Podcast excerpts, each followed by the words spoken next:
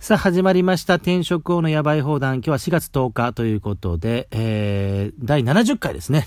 はい、えー、成功のタイムリミット。あなたの人生はなぜ60日を変わる、60日で変わるのかを読んで人生を変えていくシリーズ。7、えー、35日目ということで、今日は健康の法則、 The Law of Wellness ということでね、まあ本当健康大事ということでね、まあ今本当日本列島はもうコロナコロナでね、もうコロナうつになりそうな状況です。で、名古屋の方もね、えー、今日、何ですか、ね、僕の知り合いの中村文也さんの奥島グループも休業発表しましたよ。もうこれ愛知県の方で、そのなんか緊急事態宣言がね、出たということでね。えー、ただ、国の方は、あの、愛知県に関しては、それを認めないと。必要ないと言ったということで、国とね、県の喧嘩が違うわけですね。で、まあ、その愛知だけではなくて、岐阜とか三重も独自になんか出してるみたいな感じでね。いやー、ほんとまあ僕は本当健康そのものなんですよ。だから、今日もこの健康の法則やっていきたいと思いますね。ザ・ローブ・ウェルネス。はい。大抵の人は、えー、健康に関する神話の中にいます。説明しましょう。私は真の健康、ウェルネスと健康状態、ヘルスを分けて考えていますね。ウェルネスとヘルスは違うと。ね。真の健康はウェルネス。で、健康状態のことはヘルス。ね。これ違いを、えー、覚えてくださいね。で、人間の体の中では毎日毎日細胞が生まれては死に、生まれては死ぬことを繰り返しています。あなたの皮膚、腸、肺などの細胞は日々生まれ変わり、えー、体全体でターンオーバーをしています。言い換えれば、文字通り、日々新しい人間になっていって、人間になっていて発展しているのです。破壊と創造があり、すべての変容がこの細胞のサイクルによって行われています。大抵の人はいつでも健康であることを強く望んでいます。えー、病気になったり死にたくないと願っているのです。実際のところは私たちは常に生と死を体験しているのです。人生を通して私たちは闇、死んでいく細胞と生まれ成長していく細胞とによって構成されています。真の健康、ウェルネスは健康状態、ヘルスと病気状態、ディジーズの両面から成り立っているのです。えー、健康状態ヘルスは一面でしかありませんが、人々は浸水し、病気を恨むようになります。何らかの病状が出ると自分自身を責め、何かがおかしいと思い込むのです。一生健康状態で居続けられるという幻想の中にとらわれないようにしましょう。もし健康状態に浸水していたら、あなたは病気に悩まされる時が来ます。あとはこの自然の成り行きに恨みを募らせる自分に気がつくことでしょう。私が提案するのは、健康状態と病気状態を受け入れることです。その時真の健康、ウェルネスはあなたのものです。もちろん健康な体になろうという取り組みを無視しなさいと言っているわけではありません。適切に食べて飲み、運動をしましょう。人生で避けられないものをただ受け入れましょう。破壊と創造を抱きしめましょう。大都市がどこかしらの建設を常に行っているように、あなたはいつでも自分自身を再創造しています。リクリエーションですね。はい。で、ある部分は生かし壊され、また別の部分は同化し作られます。こうして代謝の均衡が保たれています。この両方が必要なのです。真の健康状態を保つプログラムは片方だけに夢中になってもう一方をひどく嫌うようにはできていません。両方を快く受け入れるようにできているのです。私はある調査をしました。自分自身あるいは他の誰かが持つ病気や障害の兆候や症状を見て一つ一つそれらを書き留めておくというものです。以下のような兆候が全ての人に現れました。目が赤くなること、頭皮の老け、ムラのある顔色、えー、死肉の疾患、痛みや苦痛、私たちは私たちはみんな長年体を使うことでこのような不調が現れます。そしてわずかに年を取り始めただけで自分自身を厳しく批判してしまうのです。健康状態の片面だけ追い求めるのはやめましょう。健康と病気、両方を抱きしめることで、真の健康、ウェルネスがあります。真の健康、ウェルネスは健康状態、ヘルスと病気状態、ディジーズの両面から成り立っているのです。いつの日か90歳、100歳を超えてあなたの体がもう十分だと判断した時に、体の死を迎えます。これはある種のゲームです。両面を受け入れることでより長生きしましょう。言い換えればあなたが心配すればするほど幻想を生きれば、幻想を生きれば生きるほど加齢していくことになります。えー、体の英知と体があなたにもたらもたらしてくれるものに感謝しましょう。体はあなたにどのようにあなた自身を愛すればよいかを教えてくれているのです。あなたの体の症状は全てが愛の教えとなります。真の健康の両面を愛しましょう。アファメーション。私は体がどんな状況であっても感謝します。病気または健康に関する全ての兆候と症状が私に自分の愛し方を教えてくれます。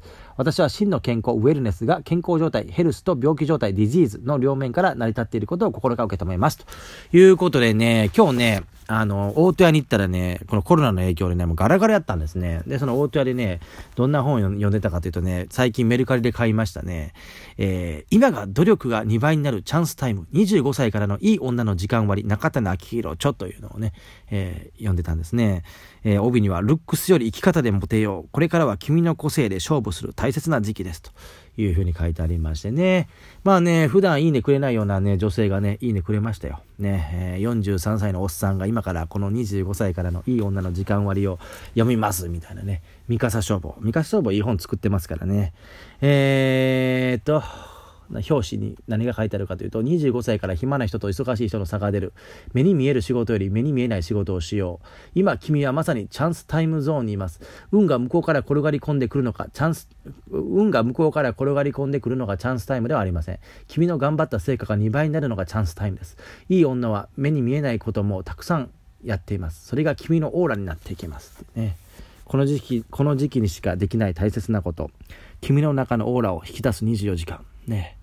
この本の、えー、英訳は A timetable to be a、えー、charming lady from the, the, the, the, the age of 50, 50, 25かね。うん。友達を増やすことより一人の時間を充実させる。食生活のセンスのない人は顔がしょぼくれてくる。突然変異のアクシデントは自分を変える絶好のチャンス。まさに今のこのコロナっていうのが突然変異のアクシデントですよね。こういう時に本当自分のね、生き方、働き方を変える絶好のチャンスね。僕の知り合いの笠子さんなんかも東日本大震災の時に独立しようと決意しましてね、もういつ死ぬかわからないからっていうことで独立しようと決意してフリーランスでやって、もう9年経ってはってね、まだ未だにフリーランスで活躍されてますけどね、えー、まさまさに今年もそうですよね。生き方を変えるチャンス、働き方を変えるチャンスですね。で、本を読むことで歩き方が変わる。守られ、守られたい女性から勝ちたい女性になろう。えー自分自身を縛っているのは自分自身だ。あんな風になりたい人を徹底的に真似すると個性が出るってね。まあ、手張りっていうのもありますよね。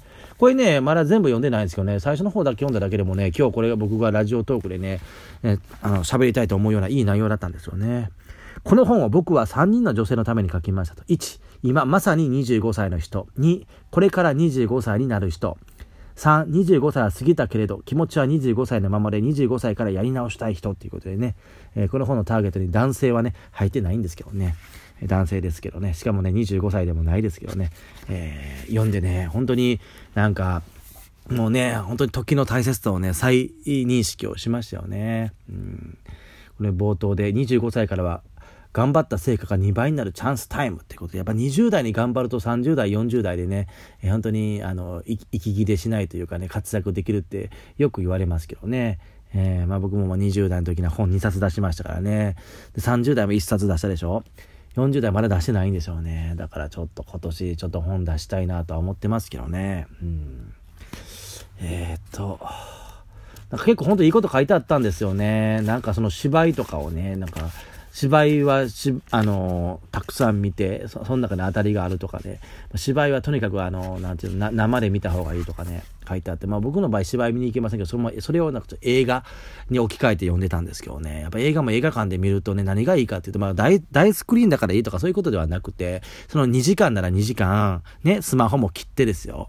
な、その、なんか映画を見ながらいろいろ考えることができるわけですね。まあ本でもそうなんですけどね。うん。まあ、映画だとやっぱその、何て言いますかね、映像も目に入ってくるし、で、音もあるでしょ。そういうところで、やっぱその、まあ、この前もね、その福島50っていうのを見ましたけれどもね、ね、あれを見て本当に東日本大震災からもう9年経ったっていうのも改めて再認識して、で、まさに今がコロナでね、で、最後本当テロップで、なんかこの、今度の東京五輪2020は復興五輪としてもね、なんか、えー、なんかやって、打ち出していくみたいなことが書いてあったんだけど、まあ結局、えー、それを見てる現在は、東京五輪がもうすでに延期になっちゃってます、みたいなね。えー、そういう、なんかね、現実との違いとかね、えー、そういうのも考えたりとか、いろいろ思うことがある。だからやっぱりね、この25歳からのいい女の時間割っていうこの本をね、やっぱりまず読もうと思う女性は素敵ですよね。えー、そう思わない女性もいっぱいいますね。もう40代、50代で、ね、おばはんになってしまってるね。うんだからまあまだ40歳とかでもこういう本をやっぱり手に取って読もうという女性はまあ本当素敵だと思いますね。僕なんかおっさんなのにこの本を手に取ったっていうことなんですけどね。えー、君の未来は25歳からの時間割で決まるってね。目に見える仕事より目に見えない仕事をしようってね。まあ、本当に僕も本当にそういうビジネスとか好きだからね、そういうのばっかり読んで、まあ、促成、野菜の促成栽培じゃないですけどね、まあ、本当にもう短期間で結果が出るような、あノウハウってたくさん学んできて、まあ、実際20代は結構ね、無理して頑張ってですね、あのね、本も出しましたしね、若い時にまあそのね、23の時も年収1000万超えましたしっていうかね、結構無理して走ってきたっていうのはありますよ。これ野球選手でもそうなんですよね。やっぱり、あの、若いうちにね、やっぱね、成功しちゃうとね、なんか本当の実力がつかないままね、っていうのはあります。で、後で苦しむっていうのは。やっぱ、あのー、なんですか、若いうちは体力ありますからね、結構ホームランが打てたりするんですね。でもね、そのなんか、えー、あのー、体力落ちてきた時にね、どうホームランを打つかっていうね。だから本当に中日にいた落合ね。落合なんかはもう、やっぱり、そんな力なかったと思うんですよ。でもね、その芸術的なバッティングでね、スタンドまで持っていく技を持ってたんですね。そういう人はね、長持ちしますね。まあそもそも落合はデビューしたのがね、プロ野球に入ったら25とかそんなんでしょう。あの、スタート遅かったんですけどね。だから逆に言えば、その25歳までプロに入らずに、もう自分流でいろいろやってたとね。だからやっぱりその、ここにね、そのなんか俳優さんとかの話も書いてあるんですよね。だからやっぱ20代の頃っていうのはやっぱりまだ下積みの時代なんで、えー、今何やってるのって言われて、で、なんていうの、その、実際その役者さんとかで舞台とかに出てる人はね、今こういう舞台に出てるんだよって言えますけど、その下積みの人って言えないわけですよ。もう役ももらってないですから。でも、それが大事だってことが書いてあって、うん。だからやっぱり、どうですかね、まあこれを聞いてる人の中にも40代の人もいると思いますけれどもね、その、なんていう若い時に下積みがなく今40代を過ごしてる人っていうのは、あの、ここから伸びしろがないというか、まあ逆に言えば、今、今もう一回下積みをしてですね、で、まあ50代で花開くっていうのもありますからね、やっぱ人生で遅いってことはないと思いますのでね、まあ特に今人生100年時代って言われてますからね、えー、今からでも遅くないんでね、本当にもう、一からね、鍛え直すぐらいの気持ちでね、今から下積みをして、すれば、えー、5年後、10年後にね、表舞台で活躍できるというのもあると思うんでね、そういうメッセージを伝えたいなと思いますね。はい。また明日お会いしましょう。さようなら。